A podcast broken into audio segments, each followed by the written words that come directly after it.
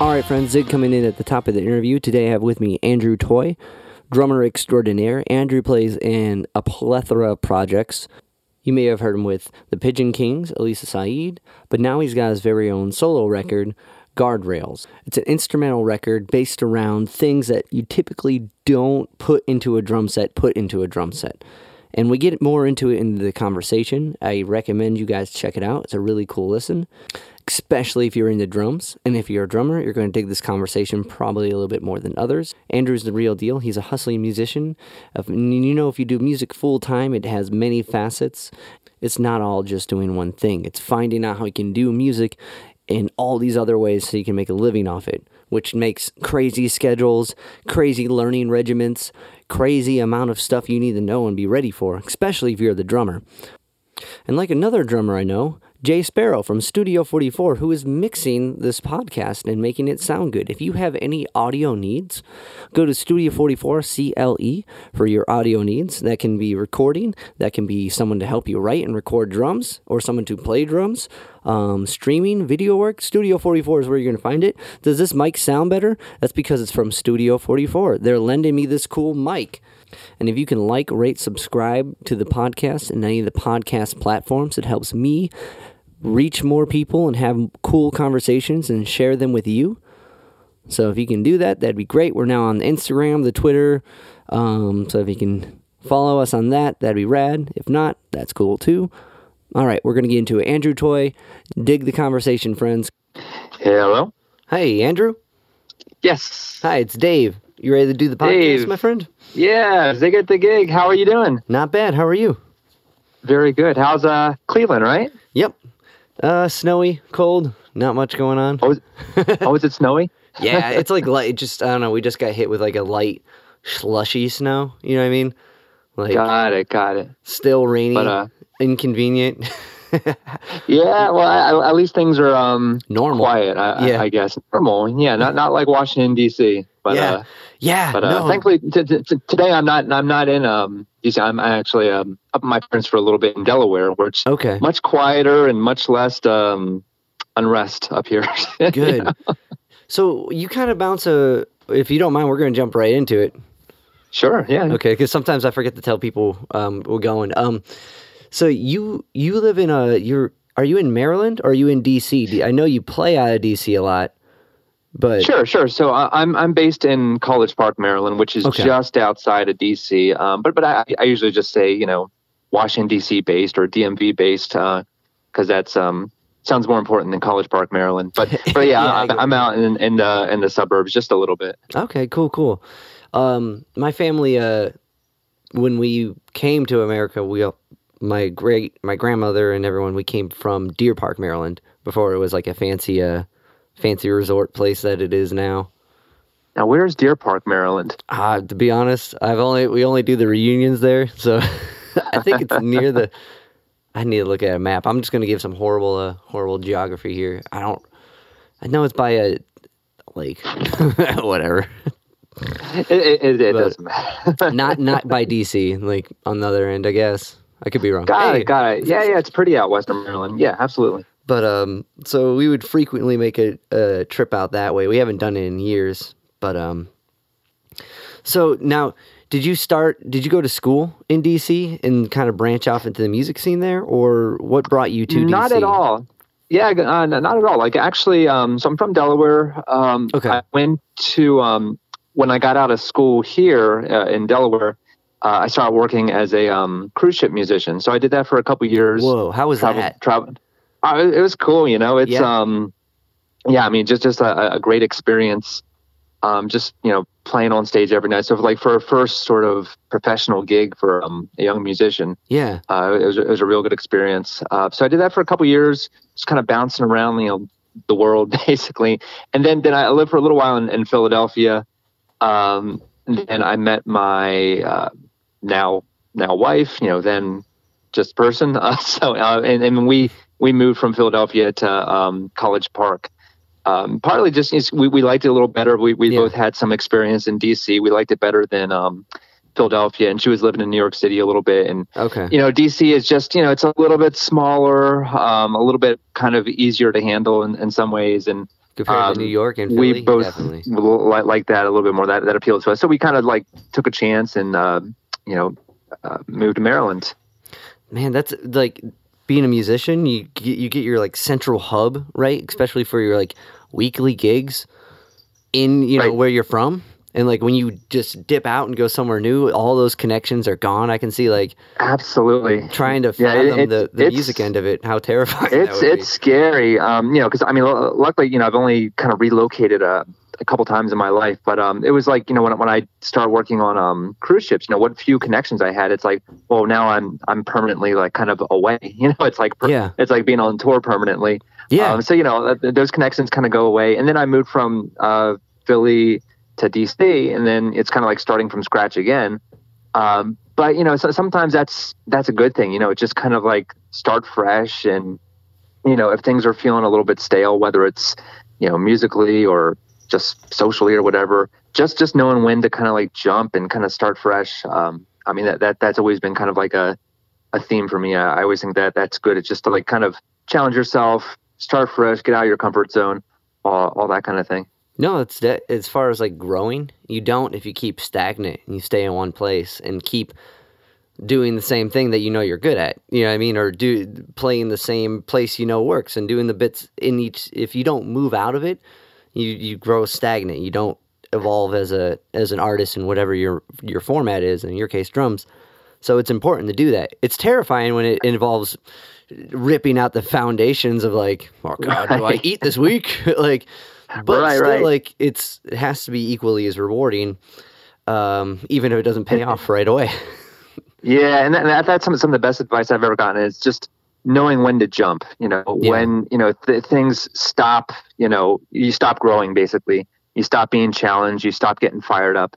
It's like okay, like you know, something might be comfortable, but it's time to jump. It's time to like do something a little bit different. Uh, and that, that, that's been a theme. You know, I mean, not to say like be like totally flighty or whatever, but Yeah. you know, just you know, always just trying to branch out and you know take those like chances and take those kind of strange gigs and things like that because really i mean only good things can come of that Definitely. i think Definitely. No, I totally agree with that. Um, that's kind of a question I wanted to ask in a way. So, like, one thing I want to speak on that, like, knowing when to stop is such a big thing because most people, you know, I, I don't think I have a problem doing the thing. It's like knowing when a thing's enough. Like, you know what? I should really move on to another job. I don't like this job, but what am I going to eat this week? You know, like, a lot of, I, f- I feel people get really caught in the rut of, uh, the doing of a thing. Like it take once you make that step to do something, and you get in the routine of it, breaking the pattern is like uh, it, it just throws everything off for a lot of people. Like me, um, I should be talking about myself. Um, it throws me off. Um, but like, so it's important to do that, and it's hard to do. You can't just. It's not absolutely thing. you know so, and, and i mean luckily i mean like in my case and probably a lot of musicians case like you know it, it's still music. Like I, i'm not Yeah, like yeah, yeah. Go, going from a gig to I, I don't i don't know to pick some random job. I, i'm not like suddenly Accounting. like you know r- r- an electrician or something like that. Um, you know, it, it's all music and it's it's all related, and that's that's one of the beautiful things um, about music. And of course, know, there's many, but it's you know just how everything kind of influences everything, and just like even like those you know influences or those gigs that you think like oh like this is just a total like departure. This is totally different than anything I've done. You know, you're kind of throwing it into the pot, like yeah, you know, and then you're kind of mixing it up, and that's how you know people's kind of style develops. I think it's just like Definitely. taking all those influences, whether it's things you listen to or things you play, things you dig, even non-musical things, I guess. Um, just stirring it up and seeing what you get. So you know, even if something seems like like a total departure, it's like it's all good and it's all related. Um, Yeah. So yeah, I think that that's that's a powerful thing. That's awesome. I agree. I agree. Um, it was. It's interesting, like how you mentioned with influence being come. Like I feel people are people are complex. We like a, we're moved by a bunch of different things. Like people can cry f- from a Disney movie, and they can cry from a, a Love Supreme. You know, you can be moved by all these different things, and like, you know, and like I feel like when you when we hear typically like interviews with musicians or artists we like, they usually hit upon related fields.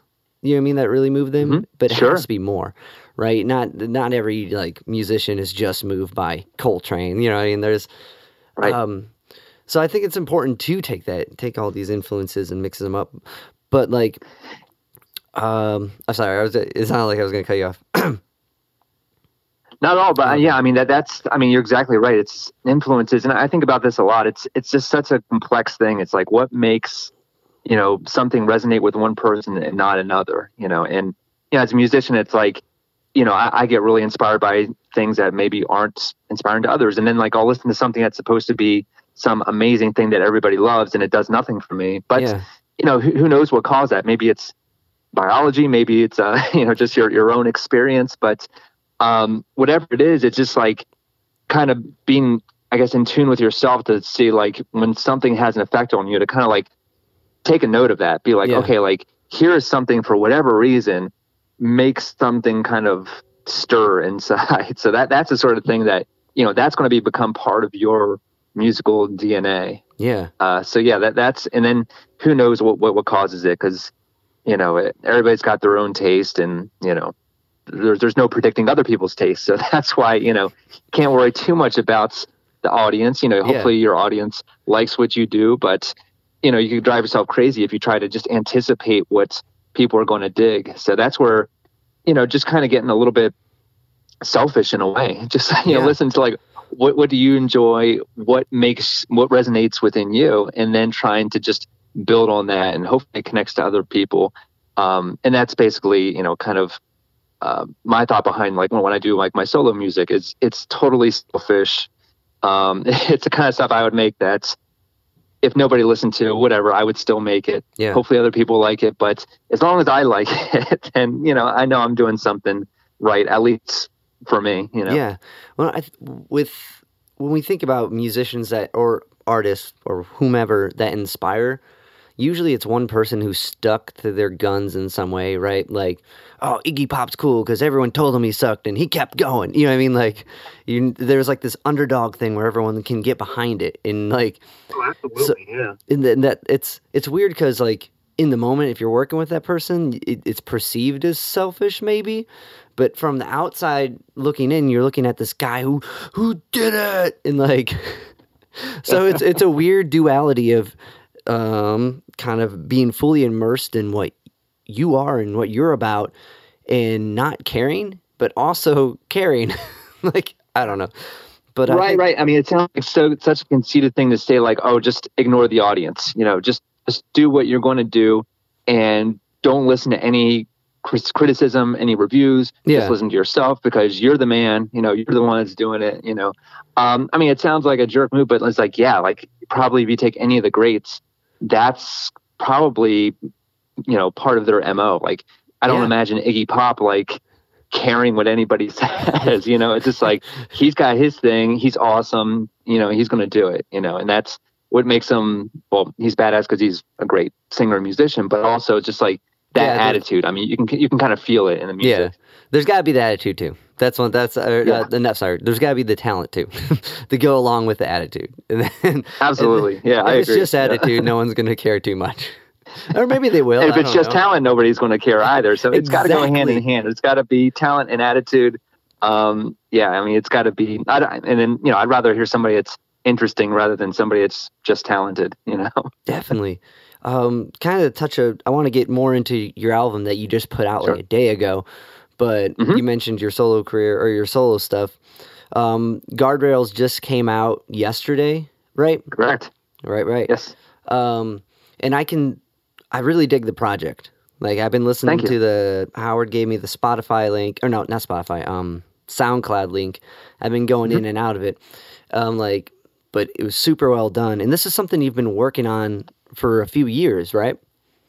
Well, I started um, in 2016. Uh, I started um, making music just from the drums, not really thinking too much of it. You know, just almost as like a, a challenge. You know, or you know, it's maybe I had some downtime between gigs and things like that. It's like you know, maybe can I use like just the drums, and percussion, and some electronics to make something that actually it's works mu- yeah. musically and it's, yeah. it's like kind of engaging from behind the drums. So I started kind of messing around with that a little bit. Um, I played a handful of solo shows kind of in in the area where you know I'm I'm doing everything and looping and all that kind of thing.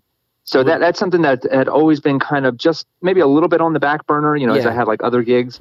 But of course, you know, I don't need to say much about uh, the year 2020. Yeah. Uh, you know, but like it's like suddenly it's like okay, like I've got all these ideas that I've been slowly working on, and now I have no gigs. So like like this is the time, you know. Uh, so so like a lot of these ideas, you know, they really start to get fleshed out. Like you know, I started like basically in March, um, you know, tracking and mixing and producing all these kind of ideas. Um, so yeah, so this year or you know this past year really kind of gave me that opportunity. So if there's ever like a silver lining, I guess in, in my case it would be just having a little bit more chance to like, you know, listen just to myself and kind of like ignore yeah. everything else that that's going on. So, you know, that's, you know, music as, as therapy, but also like, you know, just being able to like really dig into it. Um, so yeah, basically this was my quarantine project was kind of taking my live set, you know, the, the songs I was playing live, really giving them the studio treatment and, you know, kind of cooking up some other things like within the studio. Uh, and then that brings us basically to today and, you know, Yeah. yesterday with the album coming out. That's awesome. It's, it's quarantine's been weird because it's horrible. You know what I mean? It's horrible. There's a lot of horrible things have happened, and a lot of people, and never to uh, diminish those who've suffered, but if everything's been good, like it's kind of rad to have this time to do things you wouldn't be able to do normally, and it's even rad when you have the thing you want to work on, like when you have the album you want to finish, or when you have the book you want to write or read. If you didn't have anything to do, this would equally be as awful. But in that sense, it's you're limit. You're like forced to be boxed in and finish your thing. Right.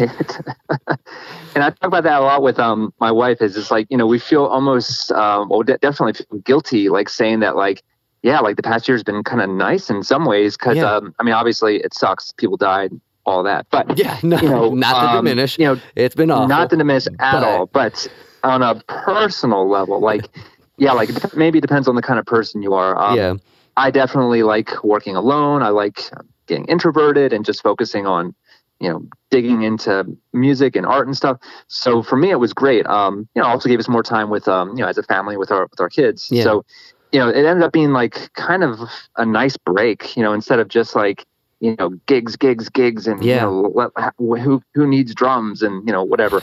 everybody. Um, that's cool. That's the, that's the answer. Everybody needs Yeah, yeah. needs drums, and you're a good one. Right. So you're gonna get the gig. And man, your your your common sheet, like the sheet of people you play with regularly, is is overwhelming. But the people you do on and off stuff with is like I couldn't even follow the whole thing. So I mean, it, it, it's it's a grab bag, and you know, it's across the musical spectrum, and and that's great. Like like I dig that, just being that kind of like working drummer, and you Yeah. know, um, never knowing like what kind of like offers are going to come your way, you know, and and mostly it's just like, you know. You know, get, getting kind of selective, but basically, like if something sounds cool or sounds like something I I can that'll Yeah. make me grow in a certain way, or maybe like learn a different uh, percussion instrument. It's like, yeah, like there's, you know, that's the kind of stuff that to really uh, hone in on.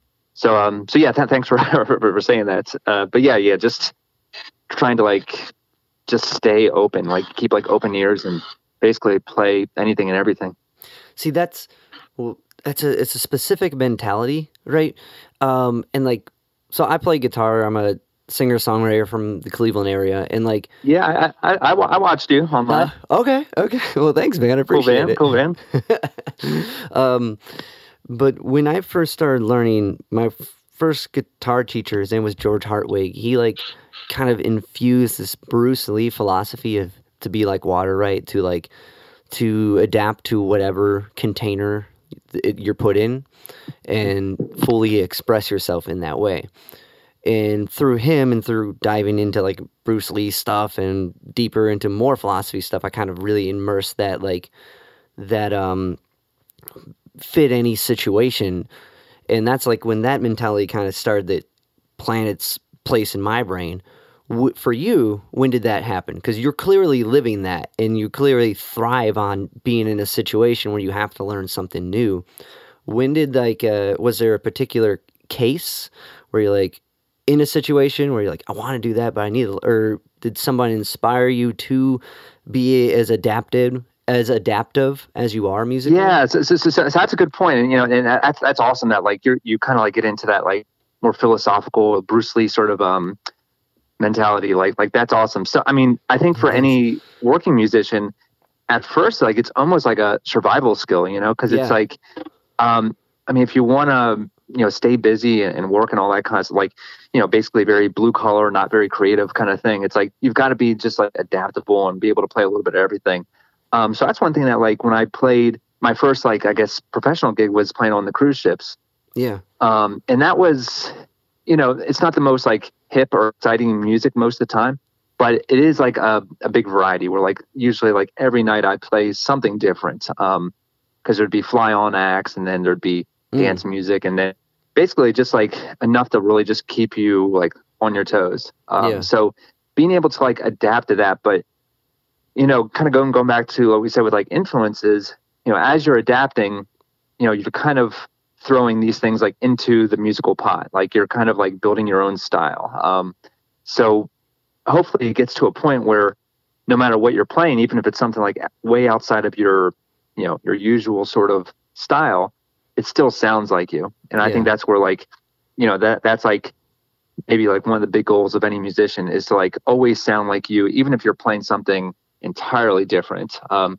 and you can probably think of your favorite guitarists like where like if they're playing something you know outside of their usual bands or whatever um you can still tell it's them Yeah. so you know just it's having your own sound but being able to kind of you know filter that through whatever style or situation you find yourself in uh so yeah so i guess like to answer your question like um necessity at the beginning but then just like sort of this like i don't know restlessness like Yeah. in the end you know No, that's all. It makes sense, especially with the tour ship deal, because like you're on that boat for like months, right? And Uh-huh. like you get you you don't know who's gonna come on that, and it's your job to make those people have a good time every day. You know what I mean? Like so, it's I can imagine where it's and being the drummer, everyone you're you're kind of leading, the, you're driving that ship. um, Yeah, yeah, yeah, in a way. Like I mean, us as a rhythm section, um, you know, guitarists, drummers, bassists, you know, we're setting that foundation and you know helping everybody else sound good. You know, like yeah, you know, w- without the rhythm section, we know it doesn't really happen. Um, so yeah, like like it all starts from just being like a good supportive team player. Yeah, and that's a big. I don't. It's a big deal to sit back and kind of like be a be every position, right? You know, what I mean, like in this position, you're support. Um, a lot of people like to be the as far as like creative lead, they like to be in the lead spot. But so to learn how like all these work, it's a to learn how the ensemble works. It's a good a good spot to be because you get to learn all these different things um, and Yes. how to, how to navigate that. Um, and it's interesting with like especially with drums or with all these different styles of music from around the world and like you are uh, you you thrive in that you do a bunch of different styles from all these different cultures and like what what's interesting is like the notes are relatively the same you know what i mean Mhm. unless you get into Right. microtonal stuff like pitch Sure. is relative you only have like the 12 notes what really Mhm. makes those notes different and makes the style of whatever culture not to like label things or whatever but there's always little tidbits when you know something is remin- uh, reminiscing of a certain culture or not is more more or less the rhythm than Mhm. than the melodic or the the pitch choice Right, Um, right, and, and just not even just like the you know, specific like rhythms like you would see on a piece of music, but just even like the phrasing and like yeah just little adjustments in feel or little like dynamic things. Like I mean, there's so many little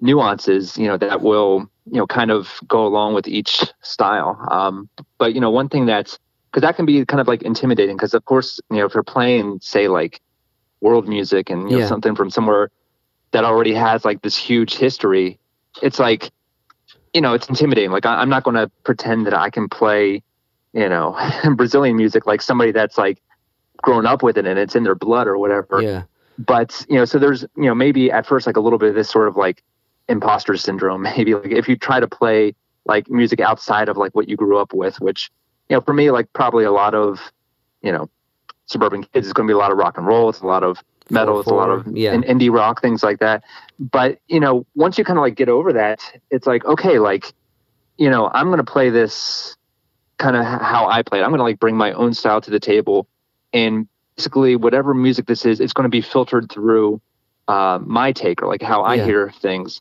So you know, it might might work, it might not, but you know, at least it's like honest. Um, you know, I'm not to pretend to be like some sort of like expert in every style of every music ever.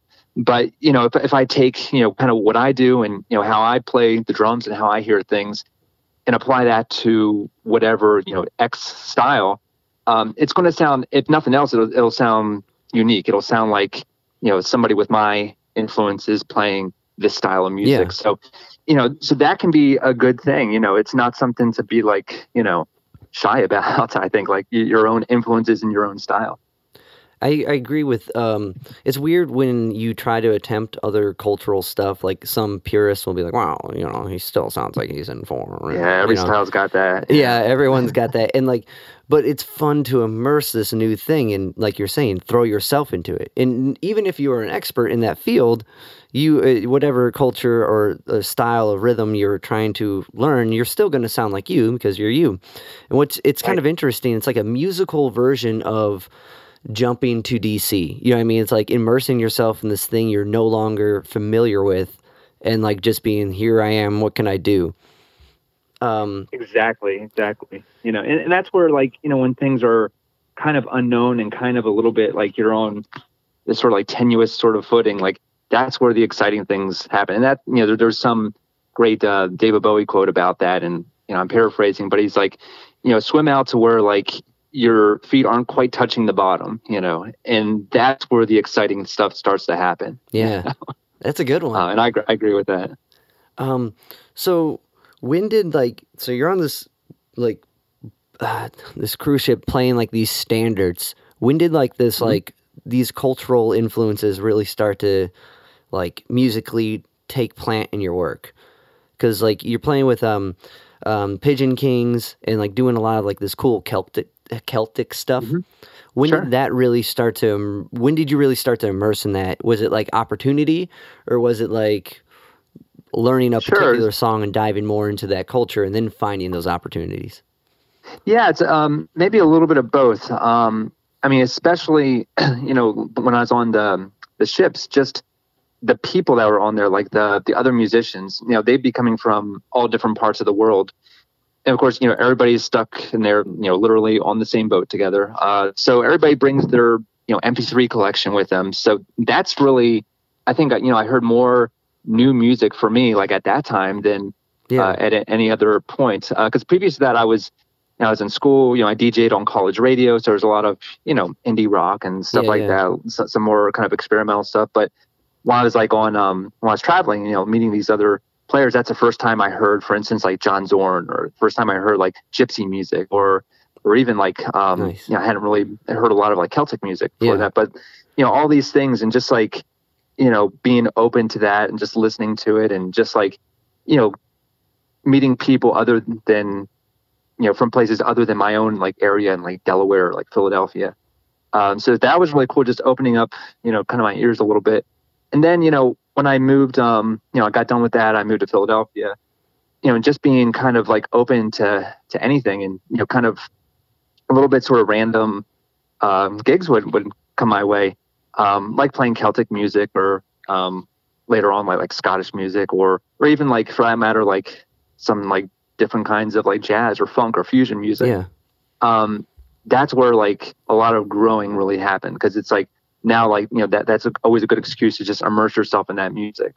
So you know just kind of taking everything that sounds like I said before in- interesting or like um like opportunity to grow, just taking it taking all of it in. that's awesome. I mean, like with the Pigeon King, um, with the Pigeon Kings, like it's like full, like you're playing like the big drum. You guys are doing the whole bit. You know what I mean? It's not just like it's not just like a band playing playing Celtic music. It's like the whole experience. Um, which is I was checking out some of the videos of it, and it looks like a fun time. Um, Yeah, yeah. I mean, I I love all that kind of stuff, especially like you know, as much as I love like you know weird experimental stuff. Um, dance music is always something that I, I just I always go back to. I always love because I mean there is like this certain like feeling like playing live and just like seeing how an audience connects to um, just the music or like you just to like a drum beat, you know, Yeah. just playing like quarter notes on a big bass drum, you know, just it seems like so like so musically simple, but it works. uninteresting or whatever. But you know, once you see st- people start to, you know, it affects their mood, and you know, it, like in a, in a positive way, and people are jumping up and down.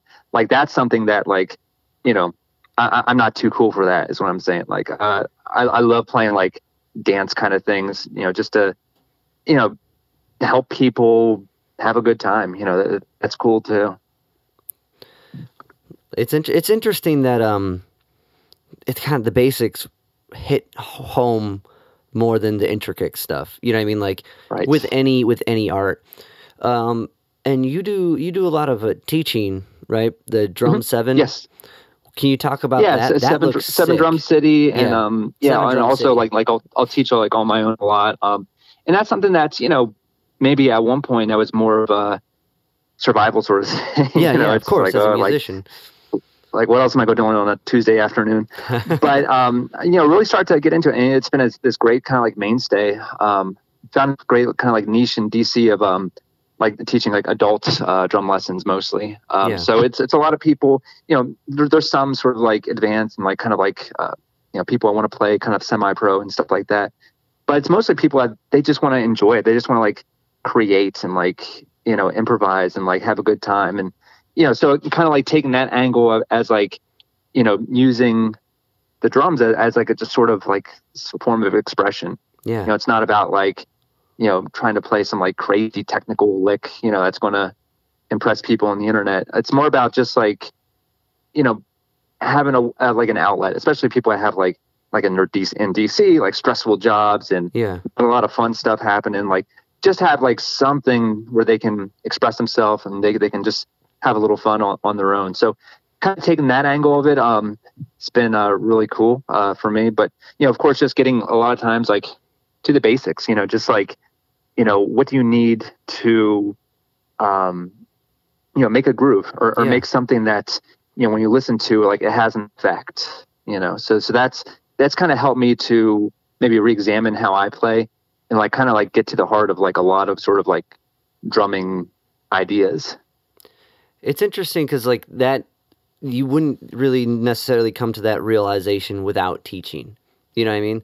Like or the appreciation of like, oh, that beat I do when I do the uh, the the what was the sixteenth with the uh, uh on the end of it. You know what I mean? Uh, th- th- that Right, wouldn't right, have been right. cool because I mean, it's now helped I see be how just much. like so super um like hyper aware of like how I play because you know I'll do something and someone will say, well, why do you do that or Yeah. why, why, why do you Yeah. play it there or like well, why do you put the drums right there? And it's like that's a good question. Now I have to think about this, you know. So like you know that that's made me just like hyper aware of like anything that has to do with with the drums. Um, so so that that that's been cool because that's you know without teaching, it's like you do something so long, you stop thinking about like okay, why do I do it this way? So yeah, just like examining like processes and you know things like that. Um, yeah, that that's been a really cool side effect of of teaching. and it's cool just to see students grow. I teach. I teach. Um, I'm a music teacher during the day. I teach an Oh, cool. adapted music course, so we do like bits of everything, right? And like rhythm in particular, it's really interesting to see with kids how that simple rhythm, like just is ingrained and kind of touch upon like different cultures like 4-4 in america or in a yeah in america and a lot of other cultures is that beat. Everyone feels that and hears it and knows it. And it's interesting when it would be like i don't know if you grew up in spain everything would be in 12 or um, you know just another another time signature would be normal and 4-4 would be weird. But or you have maybe like more of this like intrinsic sort of like feeling for like the clave or something like yeah that, yeah which it only sounds odd if you don't grow up with it. right i mean i know clave sounds cool no matter what um Yeah, I think so.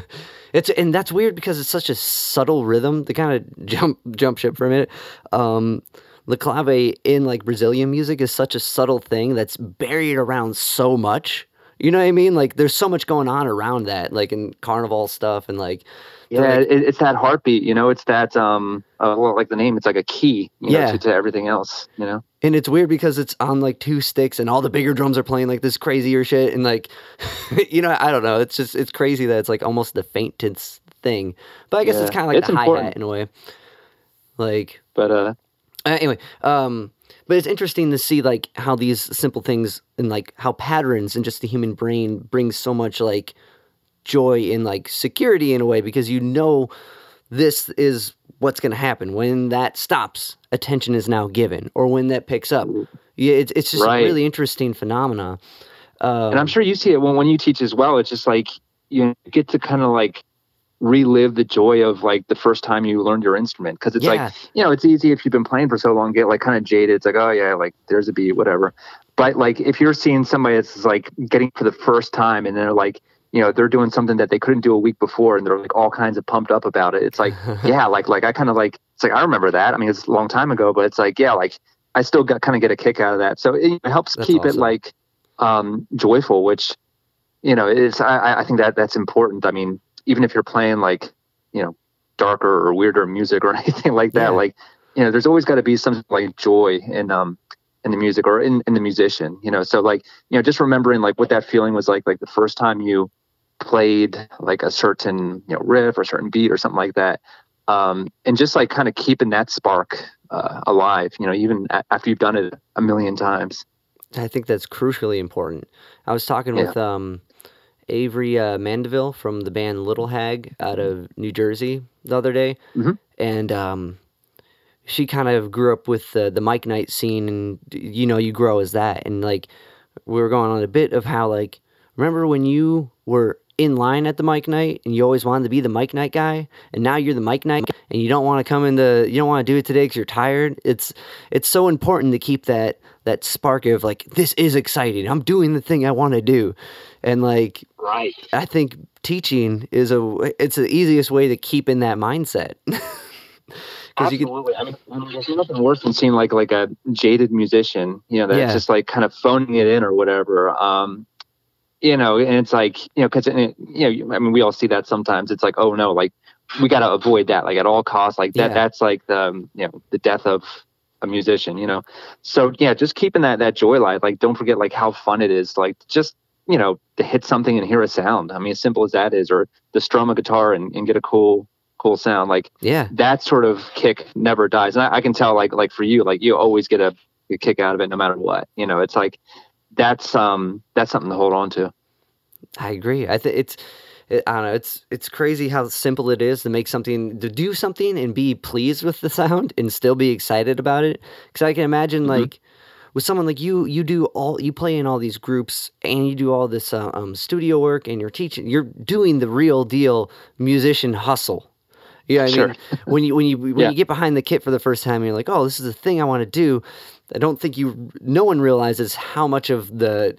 Whoa, you're gonna do this weird gig in a library, and then you're gonna be recording drums for the the the over the sound bits for the the grocery store sounds or whatever. Like you're just gonna get like you're gonna get all these whack gigs that you would never even be like into or remotely care about until you're like doing the work, and like Exactly. But you know, it, it's it's all drumming, and you know, Yeah. and even like as different as one thing is to the next, like it's all kind of the same at the same time. it's still, you know, it's being in time, it's grooving, it's hitting things and getting sound. You know, it's so that part of it. That, that's make maybe the, the constant. Um, yeah. I think you know mo- most musicians can at- attest to that. Is like style and genre that's a little more fluid. Um, but yeah, just the actual like act of making music. Um, yeah, that that's the constant. in no that's like what's because you're right style genre it's all different things of the one thing you're doing. And that's what's interesting about rhythm is like that's if, if you're working on just rhythm and trying to understand that all these different cultures and styles are all just adaptations of one giant study. Like and that I, don't- I don't know that's kind of like the perfect if you're going to hone in on one musical skill to grow grow grow grow i can talk grow. Yes. uh-huh, that would be like key because like you can you could play a major scale and if you play it in a certain rhythm it's going to resemble something else. So understanding rhythm is such an important thing and like it f- makes everything else what it is. It's it's a, it's an amazing kind of like do it all like study in a way for musicians. I- I agree. I mean, I mean, of course, you know, I'm kind of maybe a little biased little because biased, you know I spend all my time on, on on the drums and percussion, but it's like, you know, it all starts with like you know where's the pulse? Like where Yeah. are we feeling like the heartbeat of the music? And then like you know if you if you've got rhythms on two different surfaces, you know it could be anything. It could be um, a, a log in a in a you know a clave or something, or like Yeah. a, a, a cowbell and a you know and a snare drum, whatever. Um, you know, once you have two different rhythms together, now you're forming melodies. You know, because like now it's I mean it's a two note melody, but it's still melodic. Um, and that was like sort of like the you know sort of I guess realization on, on the drums for me. It's like hell yeah, it's a melody instrument. Um, Yeah. You know, there, there's I, I'm not playing you know you know, C major chords or whatever, but Yeah. it's still, you know, when you put two sounds together, they create like a third sound. You put three things together, they create another thing, you know. So, Yeah. you know, like looking at it that way, where, you know, there's like these infinite sort of combinations, even with like, you know, take a drum set where, you know, maybe there's four drums and two cymbals. Um, all the combinations just between those things, um, I mean, that's enough to keep anybody busy for a Sure. lifetime. and they all get a certain pitch too. You know what I mean? Like it's all even the most rhythmic thing can become melodic. Um, when you're okay, I was talking to Bill Stevenson. Um, Oh, legend. Yeah. I know, and I was so I got super caffeinated because I assumed he would be super caffeinated, and like the the Descendents have been like a weird like thing with the school I work at. Right, we all everyone was in the idea of all, and the teachers and the students, and it was so rad. This was a sick moment, and I was like, and he's just it wasn't as caffeinated as I was, so.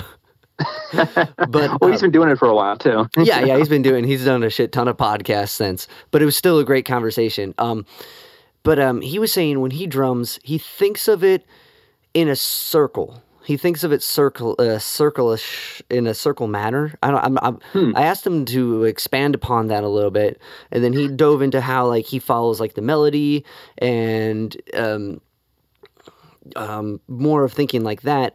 When you are when you're drumming and you're filling in for someone or you're recording with someone is there like is there a circle thing in your head like i don't i don't really know what that meant but i'm not a real drummer you know what i mean so maybe you can elaborate on that or maybe you have like Sure, a you different know- uh, thought process see that yeah, resembles yeah. that. I- you know, a couple of thoughts, you know, kind of similar to that. Um, now, like, like the one thing, like, you know, if you compare drums to say like a wind instrument, um, you know, like anybody plays like a wind instrument, it just it naturally sounds more natural and more human yeah because if you're playing a wind instrument, every now and then you've got to take a breath. Right. And you've got to add in little pauses.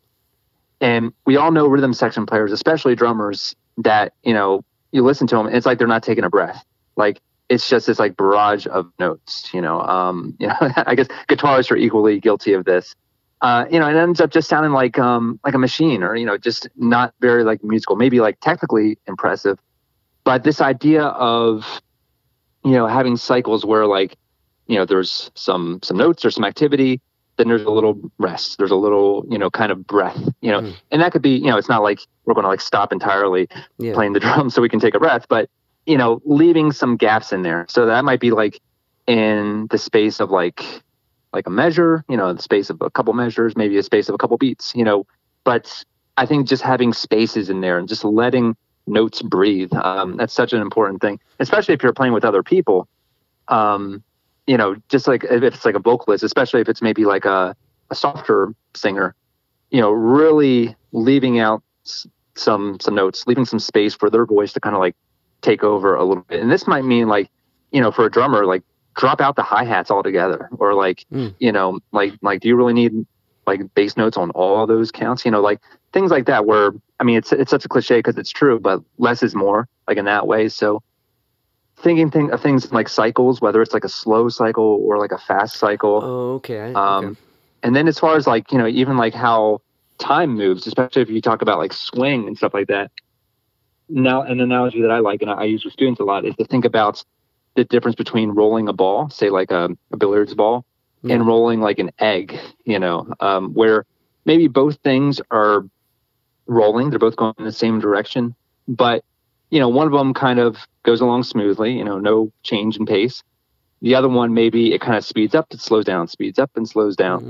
Mm, But it's it's always going in the same direction. Like it's you know it's never stopping. You know they're in the same trajectory, but these like just little fluctuations of like pushing and pulling, or like just tiny bits of speeding up and slowing down, which would be like kind of swing in a nutshell. Yeah. Um, and just to think about like all the like the kind of variations between one and another. Um, I mean, I guess we could think about like different shaped eggs, you know. Yeah. so like, yeah. you know, they're all going to have their own sort of like, you know, their own swagger, their own swing, or, or whatever. So, so that, that's something I think is kind of cool too. Just thinking about like time um, as not just like this like straight linear line, but as something that can kind of like fluctuate. You know, like a little bit of um, you know pushing and pulling. So that's where I think a lot of great musical um, tension kind of comes from too. It's just like looking at that sort of like pacing of of the time. I think that's a that's a beautiful analogy. That was really that like I it made sense to me. It's clicked. so I, I- I'm write that one down. That one's a good one. Right on. okay, that makes sense because like I've watched a few videos, you know, explaining it because I went down a rabbit hole after that. Like people thinking of rhythm and like a clock, right? And like um, I have a friend who studies flamenco music, so thinking like um, with palmas when that hits in the in the circle motion, and like it's interesting the idea of time traveling and that is what that's what you're doing you're measuring this time this this I- it's it's it's more philosophical and maybe heady of a conversation but um it's it's I don't know it's kind of bonkers that that's the medium you are you're you're you're um adapting and molding is that that time Absolutely. I mean, when we think about like how you know most music is sort of like made and learned, it's very linear. Like if you think about like a sheet of music, you know, it's like it's like very much like left to right, top to bottom. You know, not a lot of detours. Or if you're you know recording music, you know, in your DAW of, of choice on, on your computer, you know, you see the timeline going left to right. You know, very much like evenly paced. You know, that wouldn't speed up or slow down. But I think that kind of works its way into our, um, or even just listening to music that's very kind of straight ahead thinking of it as this like kind of like clock or this this thing that like just has this one sort of motion forward um which you know that i mean that's a lot of music and, that that's fine but yeah. kind of like stretching out a little bit um that's where i think things can get a little exciting you know maybe because it's like less familiar to people but yeah. you know thinking of time as like less of a linear sort of thing less of like um a solid stick and more of like a rubber band or something like that. It's it's weird that um with like different mediums, like with music or with poetry, like there's this standard thing, right? There's this in poetry, there's the meter, right? And same with music, there's the meter. And when you break that, it starts to become this whole thing that's very now where where does that cadence happen, right? It starts to be right in for the for the um the enthusiast it's like oh this is sick. This it kind of goes back to what we talked about something clicks. Like oh they don't they don't end anywhere. Ornette coleman's great. You know what i mean? Like uh and like that yeah, and, and there's you know just kind of like mixing in just enough of that. Because I mean I, I think about too like like impressionism painting, you know, because Yeah. it's like you know that can be really exciting where it's like it's like wow like if you look at this, you know, in a little bit of a different light, like you get it's kind of a different picture. yeah But of course, you know, you, you take that to its extreme. And it's like okay, like what's going on here? Like this is you know, and that would be like maybe like you know free jazz or something like that where it's like okay like what's Huh? happening Yeah. I'm, I'm not really sure um, but you know just from finding that that right balance where you know i talk about with students uh, a lot too it's like thinking about this like spectrum between predictability and randomness um, on the one end is just like you know an 808 playing like you know a dance boom, beat. boom on yeah. the other end you've got like i don't know the sound of marbles in a in a clothes dryer or something like that. So it's like you know trying to balance the two. So it's engaging it's interesting but it's also something that you can kind of feel. You can you know you, you can find the pulse you can kind of groove to it if you want to. Um you know and, and that, that always comes up. It's like you know common like lesson question how often should i play a drum fill it's like well Mm. you know yeah think about this sort of like like this spectrum between these two extremes and find that balance that that feels right for you Yeah, I, man. How do we explain chaos and ram- randomness and predictability?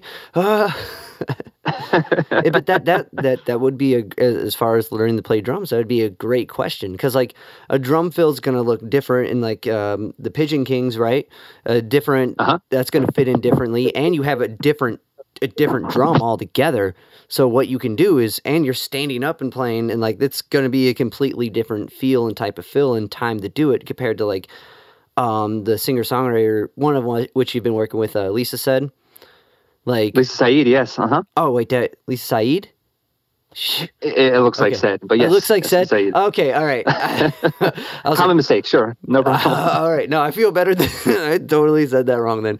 Um, Don't worry about it. But like her type of stuff is going to be maybe a more common thing where you would find it, Phil. And like eh, that's the ability to navigate and best serve the song and the feel of what's going on is how do you teach how do you teach being ready for the moment you know what i mean Right, and a lot of that is like you know thinking about your role, like like like what's the purpose of like what you're playing, yeah yeah you know, and thinking about like um, intention, which is something that's you know I find myself more and more thinking about, especially in the past year. It was all this time to get all introspective.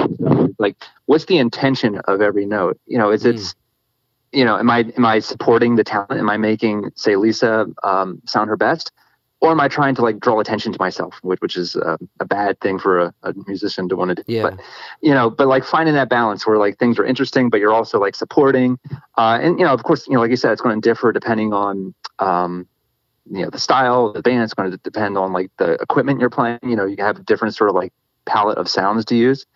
But you know, as long as the intention is to like enhance like a song or like to move a song forward or to like create an overall um, feeling, then I think you know, that's when a musician's on the right track. You know, when it's just like, oh, I feel like I should probably play something here, or or oh, like you know, I need to you know show what I can do or whatever.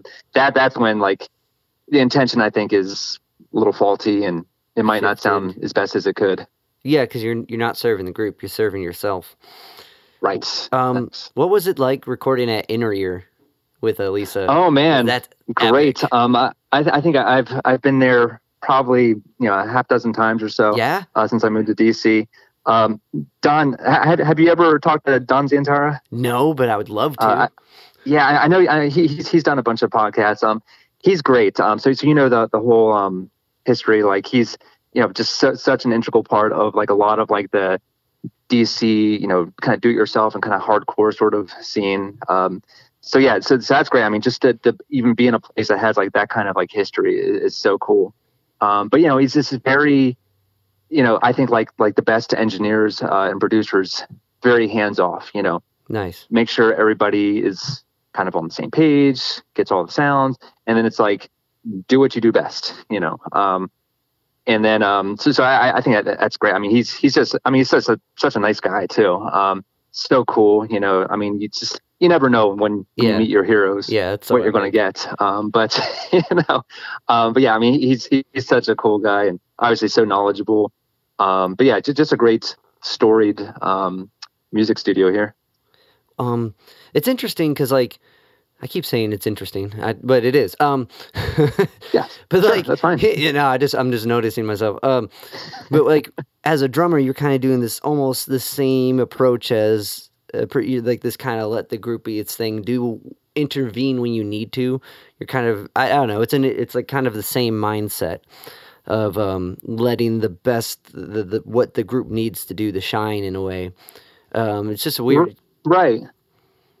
Uh, I was going to say weird kind of similar mindset, different, different, and, and less less attentive because you're driving the whole song. yeah, but, I think yeah, in a lot of ways, like you know, it should be like the same goal as like um, like say like a session player as like a producer or engineer. You know, their their job is to bring out the best in Yeah. the other players, um, to let them shine. You know, um, you know, so so it's like whatever you have to do to do that, whether it's kind of like pushing along musically, like in some directions, or like you know, increasing the energy at the right times and things like that.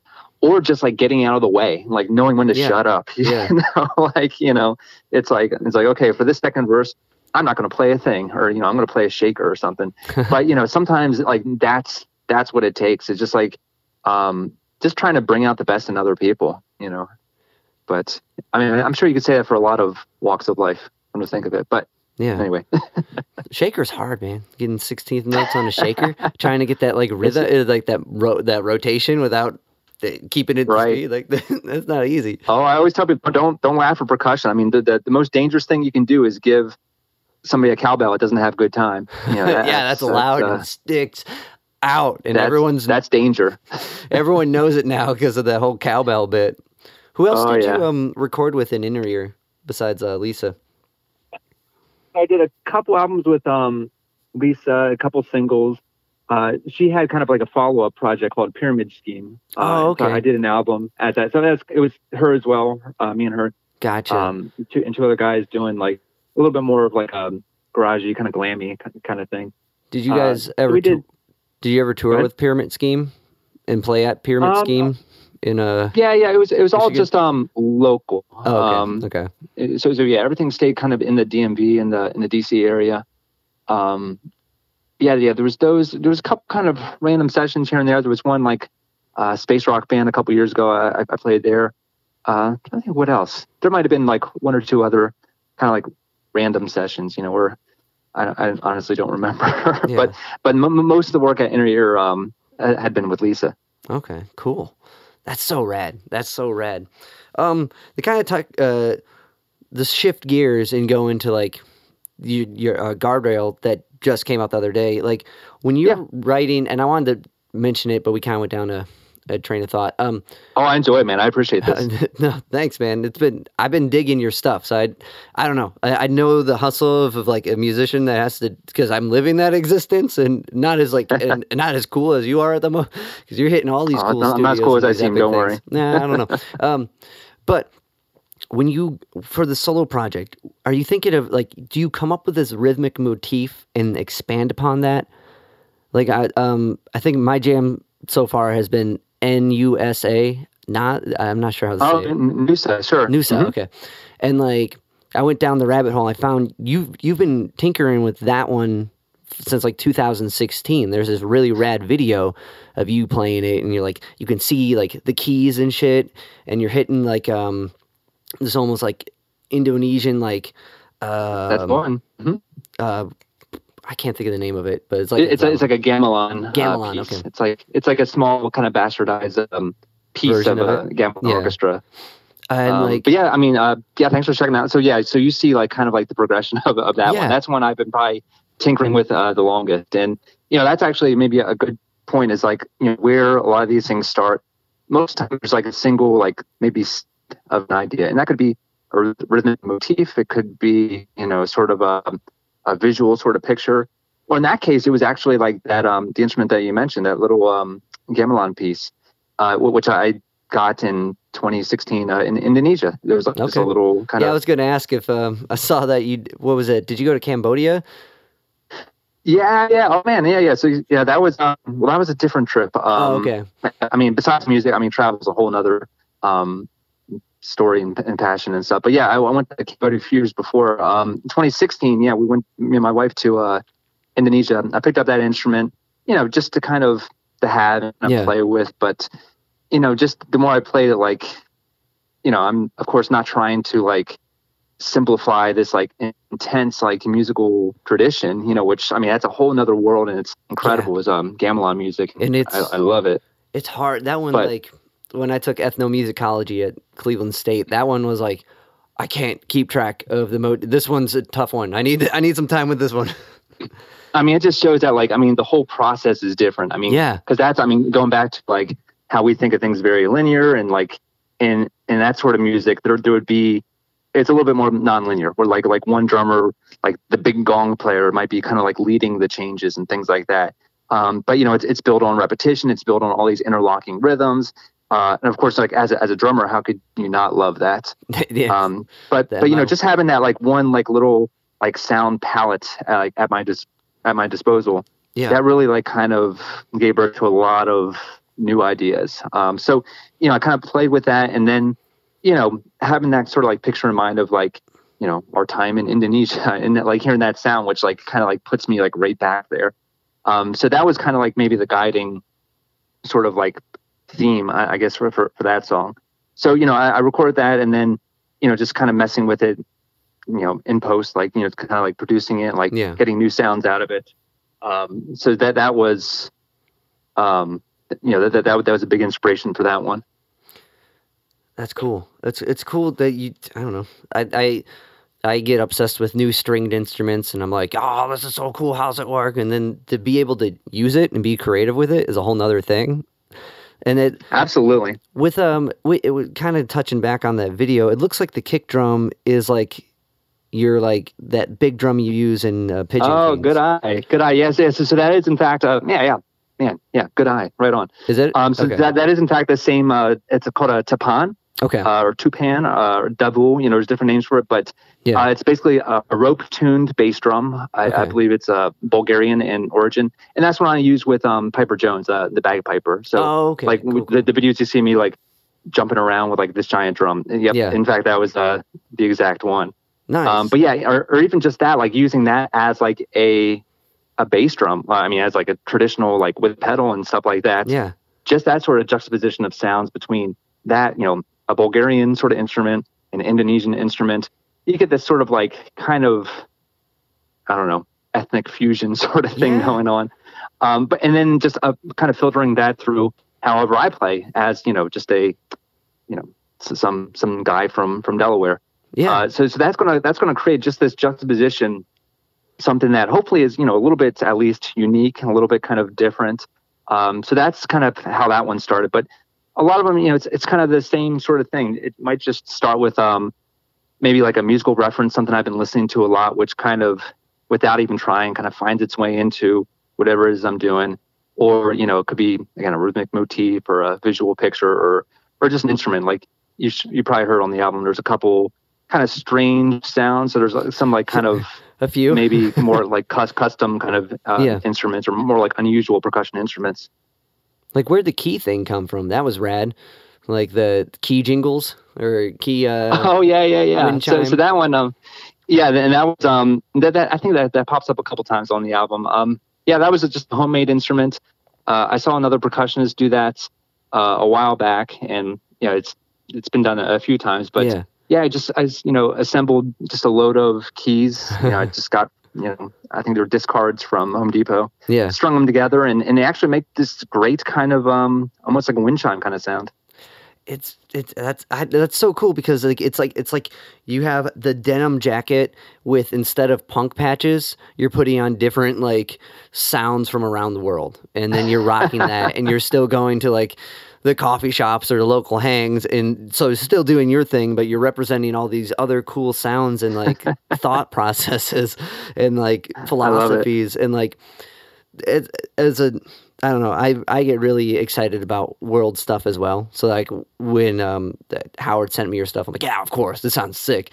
Um, great. it's so cool to see it integrated in a way that's authentic, which has been kind of the goal in what we've been talking about before, authentically you, and like in a way that still resonates and like that sounds like, oh man, I heard a, I think I heard that you know, and like I think I, th- that video aspect of it was really cool. I hope you, uh, I hope you do more of that, like the the kind of follow up with the with the record because like seeing it and like brings a whole nother life to it. You're like, oh man, he's playing keys. You know what I mean? Like, no, literal keys. Like, Oh, thanks. Yeah, I appreciate that. You know, maybe, maybe that might be um, in the work. I, I realize like now because like now people are kind of like questioning like, what what is that sound there? Like like how did what, what what's going on there? Because yeah, you know it's probably it's very kind of you know un, unknown or kind of confusing or mysterious like where these sounds came from. So yeah, a lot of times it's I mean it's always starting from like an acoustic instrument. So that's one thing I always kind of go for. Like maybe my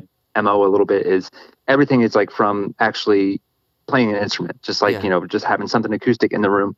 But then you know it goes into the computer, it gets kind of mangled up, and then you know change the pitch, whatever. So then you know it starts to sound like something maybe completely different, uh, and that's where you know the fun really starts to happen. yeah, and that's that's got to be kind of hard to recreate, right? Like live, the the digital aspect of it, unless you had like some. Uh, like a Roland pad or something, you can queue up all that. Yeah, yeah. So th- th- and that that's kind of um. So what I'm doing right now is kind of adapting it back because so it started a lot of it as like a live show, and then I kind of fleshed it out recording wise, and now I'm kind of adapting it back into like a, a live show for who knows when. Um, Yeah. You know, for when- whenever there's a live show. um, and that, that's one thing. You know, kind of like an internal dilemma that I always have is like, how much do I want to like um lean on like samples And Yeah. you know, the answer is usually not much. Like Yeah. I, I don't want to, you know, like, I, I'm not a huge fan of having like a, Roland pad like on the kit or things like that. Um, so a lot of like the sort of sound manipulations, it's all coming from the kit, but it's all being uh, processed through um, Ableton Live. So so I, I automate a lot of stuff live. So as I'm playing, the sound of the acoustic kit is is changing. Yeah. Um, so that's, that's kind of how I get a lot of these these things. Um, so you know, it, it's a challenge, you know, because I mean, course, you know, I don't want to bring like samplers, but I also don't want to bring like you know a truck full of percussion instruments. Yeah. So like like you know, live like things are going to be pretty different than um um like like on, on the record. But you know, there's going to be things that's from there that I don't play, but then there's things live that maybe aren't recorded. So you know, I like to have you know, it's not like a pop concert where the the concert has to be exactly like the the album. Yeah. Um, I approach them maybe a little bit more like maybe how like a jazz musician would, where you've got this sort of structure, you've got like the changes, but then like what you do with it live, you know, that that's anybody's guess. Yeah, yeah. Well, and that's the beauty of the live thing too. I think it's weird. People can appreciate both like extremes. Like, oh, they did such a cool rendition of their thing from the record. It sounded nothing. It sounded even better. Or it's like they played it exactly like the record. Holy shit! You know what I mean? Like either way, like exactly is right.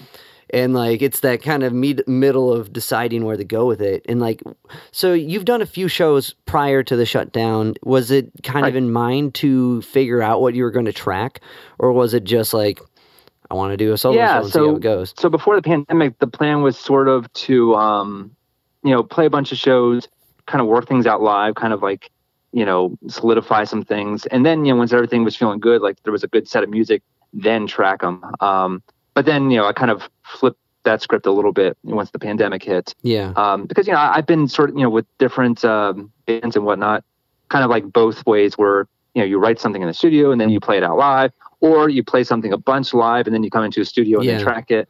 Um, you know, in both ways, kind of have uh, their merits. You Yeah. know, with with the latter, you kind of get your first sort of gut instinct. You know, it's maybe a little bit more um, spontaneous. It's a little bit more exciting in that way. yeah But in the other way, like if you played it a whole bunch, it's a little bit more refined. You know, you know exactly what works. Um, so Yeah, you know, both approaches kind of work. Um, so yeah, so this time, you know, some stuff had already been kind of worked out a little bit live, but a lot of it was, you know, just improvising at home and you know, re- constantly recording, seeing what works, and then kind of playing with things um, in post. Well, yeah. I mean, it makes I don't know. It's in both. I agree with both ways being good, and like I, it doesn't. I guess if you go into it after playing it a few times live or a bunch live, it comes out easier. You know what I mean? Like Mhm. where if you just Yeah. track it live, it's kind of harder to make come to life when you hit the stage with it. Right, right, and that's you know, I mean, if you're, you know, paying for expensive studio time, Yeah. Um, oh yeah. you know, that's a it- different it-. It's it's worth having things very, very much Yeah. or whatever. You know, unless I mean, I don't, I don't think anybody's getting like you know million dollar advances from the record company anymore. Um, No, it's but different world, to hold up in a studio for for a year. But- So like, but you know, luckily, I mean, with you know recording technology being the way it is, even with kind of minimal uh, equipment, you know, I, I'm able to like you know just record myself constantly yeah. at home and see what works and just kind of tinker with things kind of on on my own time and you know s some days maybe it's not really happening other days it's just like you get into a zone and it's Yeah. just like ideas are just coming um so just having that flexibility is just such a cool thing That's got to be well.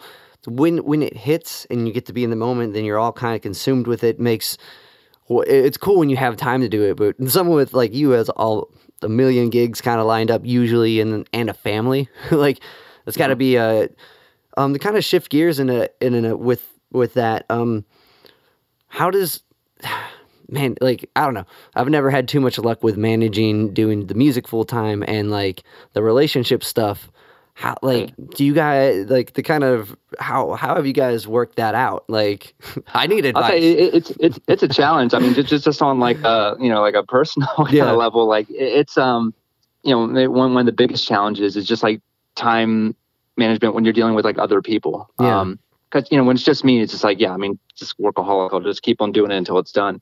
Yeah But you know, I've got i um, relate to that yeah, yeah, right, right on. Um, but yeah, I've got two kids. They're they're one and three years old. So yeah and and that's great. I mean, th- that's I mean, I'm so glad I get to spend like more time at home with them. But you know, I mean, it can be kind of tough. It's like you've got this like great musical idea or like you're in the zone, but it's like, oh wait, responsibilities, crap, you know. Um, but I think you know that's probably something that just about anybody can relate to because you know everybody's got responsibilities other than just you know being creative and like trying to to make music. So whether it's a job or a family or, Yeah. or anything like that, um, because you never know like when inspiration is going to hit you. You know, like there's this great like analogy like David Lynch, um, the director, talks about Yeah. like ideas are kind of like fish. You know, so Oh, you yeah, just got to yeah, be yeah. able to like like catch them. You know, when you got to be like in the right place at the right time. Have you read Um, his and book, then you know. The Catching the Fish? No, I, I saw just like a little interview where, where he, Oh, he said that. Is there a book around yeah, that? there's this whole book. It's a it's a light read, but it just kind of dives into like the idea of waiting to catch the big fish, right? And like the transcendental meditation stuff he's really into, and it, it's a, it's a good read. Good read. yeah, um, yeah, I'm gonna put that right, right on the list. Um, that sounds great. Um, It- but yeah, I mean, it's it's true though. you know, like it says, it's like it's like if you're there and, and it comes along, it's like ah, party time. You know, now Yeah. it's you know, yeah, good to go. So it's kind of tough. You know, I think you know the the best sort of thing is um, you know, just to have like a, and like like he talks about this a little bit too in interviews, like have like a space. You know, have Yeah. like you know your own like workspace, and then Mm. hopefully you know have like a set time you know each day when you can be creative and just be like you know in the moment Yeah. and things like that which i mean it seems like you know like that should be the easy part but right. not always not always um but yeah so, so that's you know just balancing things of course you know that that's the hardest thing is just you know um you know responsibilities whether it's you know working or teaching or whatever and Yeah. family you know sort of things and household and then like making time to like be creative which of course you know it's it's important for your soul it's not like a vanity thing like Yeah, you, know, yeah. you got to have some time to do the thing that you love and it's expressive and all this kind of thing um so yeah uh balancing things that's that- that's, Scheduling. it's a challenge That's the thing. it's a challenge you know? it, wow, um, that makes sense though, because like I think practicing being creative, like how you're saying, allowing yourself a, a, a, a allotted amount of time every day, every other, whatever it is, to focus on just thinking about writing a motif or or whatever, or um, just having that spot that you know you have to go to for your own personal like fulfillment. Um, I think just I guess creating that space makes it acceptable for that. Scheduling is key, is what I'm hearing. Yeah, yeah, and I think you know, just as simple as it sounds, is just being in the moment, which um, Yeah. it sounds like something you're very um in touch with, and you know, th- through Try reading and everything. It's just like, like I mean, it's, but it's it's hard sometimes, right? I mean, that's why like, you know, meditation is such a huge thing. It's like, you know, when I'm when I'm drumming, you know, I'm thinking about all the things I have to do, and then you know, when I'm doing the things I have to do, I'm just thinking about drumming. And, you know, so it's it's hard, like kind of Yeah. like you know, to everybody and everything's detriment sometimes, you know now, so it's just like like okay this is the time that i do this stuff and that's it this Yeah. is the time that i focus on these responsibilities and that's that um, but you know it's hard to kind of compartmentalize you know when you know your brain's going 100 miles an hour yeah, yeah, code that that code shifting's hard. I like, so when you're, do you meditate? Are you do you find a relief in that, or or, or inspiration out of meditating, or is that not really your cup? of I, I do and you know every time i do i, I think i should do this more um, but you know it, there, there's like i mean there, there's that i think I, I don't know if it was dalai lama or it's like if, if you if you can't find you know 10 minutes a day then you need 20 you know if, Yeah. if, if you can't if you can't find 30 minutes a day just to meditate then you really need 60 you know Yeah. so That's i think there's probably some truth in that and that's something um maybe that should be my new year's resolution i need to um my wife's been suggesting as much just carving out some time just to Yeah. do that just to be silent and to listen and etc well, I mean, she's she's a creative too. She just came out with a, a kids book, right? Yeah, right on. Man, you didn't you did your research. Absolutely. So so yes, she just um just uh put it out. Uh, it hasn't been uh, uh printed yet, but uh, yeah, she's looking at uh, this spring. Was that um, her yeah, her a- quarantine? a ch- Sorry, I didn't. mean that, that that was absolutely yeah yeah that was Okay. kind of her quarantine project uh, putting together this uh, children's book and you know I mean but now like you know she's all fired up and you know she wants to keep doing it so so that's it's kind of cool and you know we both have um in in some ways very different but in some ways very similar sort of um uh pursuits yeah, you know when, when we're not doing you know the things we have to do yeah. That's all. Has she always been a writer and been doing stuff like that as well, or is this a new? no it's actually her her very first um endeavor but Oh, that's sick. uh, I mean, she's always been, I think, like um, um, like a big thinker, like always like lots Yeah. of ideas and you know things like that. But you know, it's just hard to like solidify, um, like focus on one idea. But this is one like it really like stuck, you know, and she really kind of saw it through. And of course, I'm proud of her. And That's awesome. um, so yeah, we'll, we'll What's the name see like book? what's. I'm sorry. What's the name of the book? Oh, it's um, going to the phlebotomist. Um, so it's about you know a kid getting his blood drawn for the first Yeah. time, but um, he thinks he's going to see a, a hippopotamus because of a That's awesome. you know because it's, a, it's a, like a near rhyme. Yeah, You know, yeah. So that, that's, that's that's a little bit of the the joke, but um, you know it's like you know helping kids through their first experiences and things like that. was I'm I'm awful with blood stuff, needles, veins. I, I that is not for me. So I I'll probably read that book. Well, well maybe maybe a, maybe a, a lighthearted children's book will be just the thing for you. you know. if I just start thinking of them as a hippopotamus, it might work. That's it because it's cute. You know. No, that's awesome. And like they kind of touch upon how hard it is to take a big concept and make it easily explained. Because I work with Right. kids pre-K to senior high.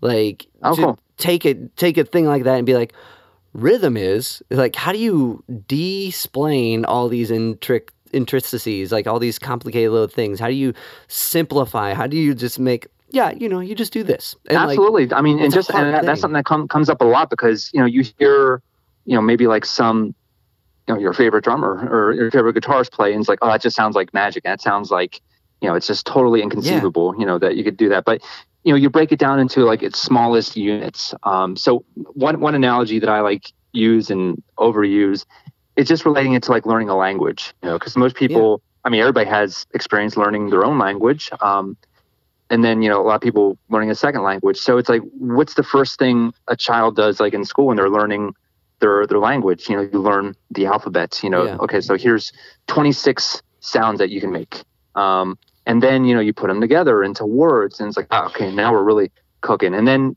you put words together you got sentences and so on and so on you start speeding it up so you go from just making a couple sounds you know a b c to you know reading shakespeare or, or whatever it is um, That's- that's so cool. that's kind of like the analogy I take with with music. You know, if we think about you know rhythms and you know if you get, want to get technical, like like sixteenths and like is it Yeah. on the one? Is it on the E? Is it is it the E and you know um you know all those different little combinations. You know how they kind of fit together, um, playing them slowly, putting them on different limbs, and then eventually you start speeding them up. You know, just like somebody that's gotten fluent in a language. Uh, and that's where you know it's like oh like when you put it like that when you slow it down it's not so bad you know yeah, um, so it's like you know i always say like you know if you're trying to learn spanish like you hear somebody speaking spanish it's like oh it's It this does is sound possible yeah. Sounds. so but if you force them to speak in spanish at like a quarter speed it's like oh okay now it's starting to make sense was uh, um, so i would say like drumming is just simple things done fast you know Yeah. um, or, or whatever but I, we're just hitting things you know, any percussion instrument or any circles and guitar or anything yeah that's it Um, Have you ever read the Victor Wooten book, The Music Lesson? no I, Oh, i've you seen some it. of his instructional um, The videos thing? which are, are great for any musician but Yeah. i haven't read that That it's basically like kind of a more in depth version of that. I think that the the instructional videos and the um, like he's got a, a groove uh, seminar or whatever. It's like a double Mhm. DVD and like and that book kind of go hand in hand. But like he touches upon a lot of the same things like relating music to a language and like how when you start to um, learn a language you babble right? You're like "Mah, mah, mah, mah," and everyone thinks it's the shit. You're like oh it's adorable. It's so great. And you're you're you're as a as a babbler you're reinforced. You're like oh cool. I'll keep doing that. And like you grow into being able to have conversations like we're having. And like you know what i mean? Like so there's like this support that uh, he his way of thinking about it is really cool. And like what you just said kind of made me think of that. So i think you might dig dig some of his uh philosophies of music and language i think so i like one at one point in one of his videos just like no matter what note you play yeah you know, yeah, in yeah. his case on the bass, you're only a half step away from the right note. Like, Yeah. Even if, if, if it's like, so, you know, there's really no such thing as the wrong note. Especially like if you play it a couple times, it's like, okay, this is intentional, which, you know, gets back to like this idea of like intention and like, yeah if you play anything the way, like as if you meant it, like play it like you mean it, it's like they say, um, it's to, it's to come out sounding right. Even if it sounds bad, it's going to sound Yeah. right, you know? Yeah, it's weird because you I don't know. You can have a guy like Monk, like who's playing all these weird notes, but you go to Monk for those weird notes. I, you know what I mean? Like fill in the fill in the jazz guy. You can find the sound that is their sound and sounds wrong in other situations, but is right because there is no eh, right or wrong. But it's kind of interesting on the concept of like what our brains perceive as right. Like rhythm, I don't know if you've ever dove into like um how, what your brain looks like on rhythm. No, it sounds interesting. It's it's it's a it's it's crazy how much. So I went to school for music therapy and um, got certified in NMT, and a lot of their studies are based off rhythm because it's predictable and hits all these centers of the brain and and like even like the concept of listening to a, a click before listening primes your brain in a way where like when you look at it on like uh, uh um I can't think of the scan uh where you ah, brain scan when you look at it on the brain scan super intelligent language um but you no, can, I, know, I know what you mean. Yeah. yeah, I'm trying to M, fMRI. fMRI, there it is. When you look at an fMRI, you can see like a, a point for each thing. It cues up the brain in like it's uh, it's kind of just a tangent of it, but like rhythm is such a key thing and like it makes everything like in have this predictive and like it makes those wrong notes sound wrong when it doesn't go out of like the culturally perceived thing that you grew up listening to because it affects Mhm. the brain so much. I guess that's the point I was trying to make. And Oh like, wow. Okay. so that concept of the right note the uh, the wrong note being only half step away from being the right note even if it's a in like uh, you you're playing in four but for some reason you added a fifth and now it's back to four there's like this Ugh!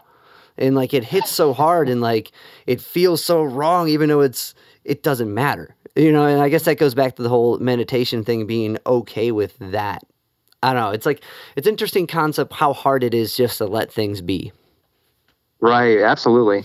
yeah, and one thing, like, like you know, kind of along those lines, that really blew my mind. Like, I, I watched a, this talk online um, about how intervals, like, like, like in a chord, like you know, major, minor, Yeah. or whatever, if you slow down the the sound enough, like you stretch the waveform out enough, yeah you're basically getting ratios. You're getting polyrhythms. Um, Ooh, and, and they showed how, like, if you take, for instance, like you know, a two against three polyrhythm, you know, two notes evenly spaced, three notes evenly spaced, yeah and you speed it up and up and up and up until you can't hear the individual notes, you get a major chord. Huh. Um, so, in the same thing, like I think I forget exactly what it was, but like a three against four polyrhythm ends up being like a minor chord. I think um, when you speed it up enough where it stops sounding like individual, you know, like clicks or yeah drum hits or whatever, and it just kind of yeah turns into this one like tone.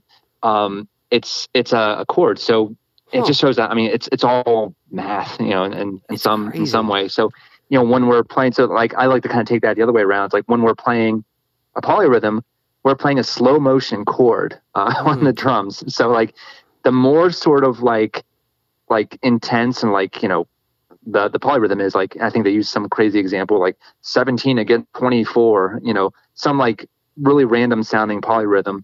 When you speed it up, sure enough, it sounds very dissonant. hmm Um, but you take something a little bit easier, two against three, three against four, um, it turns into something pleasing to the ears. So, yeah, just playing, you know, kind of slow motion melodies and slow motion chords on the drums. That's insane. That's cool. Wow, I'm a, I want to dive into. If you can send me that that link, I'll send that, be absolutely. Yeah, I I saw that. I was like, I was like, whoa, like this changes everything. yeah. I saw it, it makes me think of I saw this other video on uh Coltrane fractals, right? And like this uh, I can't remember the guy's name, but he's a YouTuber who does all these cool theory videos that I show people and no one really cares about. Um and he did this one like where he took the first bar of Giant Steps, like the first solo Mhm. rip and like Mhm. he changed it, he messed with it and he ended up speeding it up so much that it became one note. So like eventually all these different tonalities became one pitch. And then eventually Oh, if you keep speeding it up, it becomes like another it becomes like it slows down again. It, it was really I'll I'll send you it. It's really interesting, really yeah, it sounds like along the same lines. Like it's almost like it's like a, a reverse arpeggio. You know, Yeah. like you know, like unarpeggiated uh, some sort of line.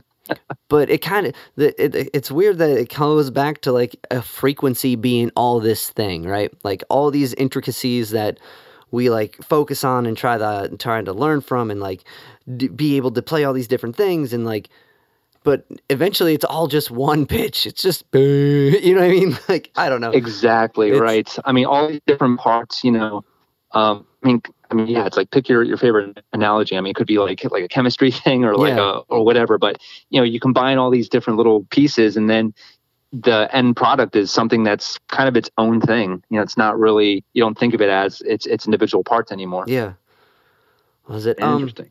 can i can i uh have you ever messed with like tablas No, no, that, that, that that's one that I think probably I'm just a little bit intimidated. yeah because like it's a dense culture like a dense it's a dense culture and it's like you know almost like if i was just like kind of like know, there's no like um sort of just like messing around with something like that like you know, like no, you, you don't you don't dabble with something that that's like Yeah. that rich of yeah like that's a true like a you know cultural sort of history or even just like the technique is like such its own thing yeah um i mean yeah i mean i, I would like to i think i think that's you know maybe somewhere in the cards but that that's not one that i've um i've delved into at all because uh, I'm talking with uh, James Muschler from Moon Hooch, or formerly of Moon Hooch. Are you familiar with those guys? yeah yeah i like them Okay, yeah, yeah. Um, he's coming out with like this, this crazy, uh, cool concept album of the birth of the universe with like all these different gongs and stuff. Um, and he like he's gone down the rabbit hole with um with like Indian culture and learning tablas and stuff. And I was just curious if I don't know because like it seems like that. It seems dense. It seems hard to get into, and like it seems like it can easily be like um kind of that uh visiting the culture thing and like pretending you're there type like we were talking at the beginning of the conversation but uh absolutely and and you know but i think like probably once and obviously he's got no problem with it but like Yeah, once you get deal. over like that sort of like insecurity like yeah you know like i'm sure like if i was to like dabble on the tablas the you know in drum police it's not going to like come kicking down the door. Um Yeah. like, like th- that's not how you do it. Um but you know like but it, you know if you're just trying to make sounds and like try to like get like a feeling from it like yeah why not? Like there's there's Yeah. no no rules against that. Um like i guess that the closest thing is um or probably the, the percussion instrument that i spend the most time on outside of the drum kit is uh the bodhrán which is like the, the irish frame drum uh, but even then, I mean, you could spend a lifetime just getting good at that. Um, Yeah. There's plenty of people that do. Um, so like the, the best sort of like compliments of like I was, you know, uh, practicing it and trying to get it going. Uh, I sent a clip to like a really great um, bodhrán player and drum maker. You know, just like kind of ask him some questions, and he was like, "Wow, like you play that like a drum set player," and he said like, "But that's cool because you're coming up with things that probably a traditional Oh. player wouldn't come up with." So it's like right on. Like okay so like i'm, I'm not trying to be like a traditional player yeah. um but in some way maybe that's okay. Like maybe Yeah. that's going to you know it's going to make me come up with ideas that i wouldn't have or like somebody that just plays that and very traditional might not come up with. Um so yeah so i think just like kind of embracing that and you know from then on i was like okay cool. Like i'm just going to play it how i think sounds cool. And you know if the traditional music police don't like it then oh well you know? Yeah. Well and I, you don't break out of tradition. You it's kind of like the plateau. Yeah i mean? You, you it's hard to achieve it and there you know what i mean? But you don't musically or at least normally that's kind of where you get.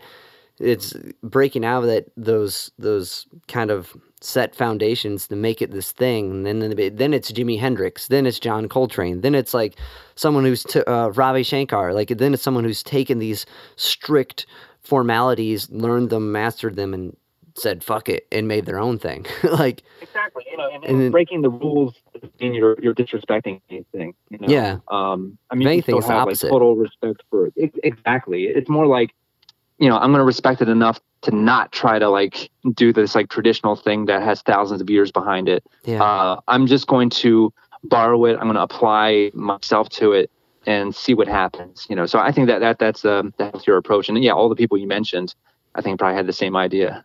What was it beautiful my friend well Andrew thank you for hanging out with me um, this has been an awesome Oh, conversation I've, I've dug picking uh picking your career and picking into a picking into your brain here so I appreciate and I, I love when it when it when it gets more kind of conceptual and kind of like process and stuff like that. So uh, so thank you for the great uh the great talk, man.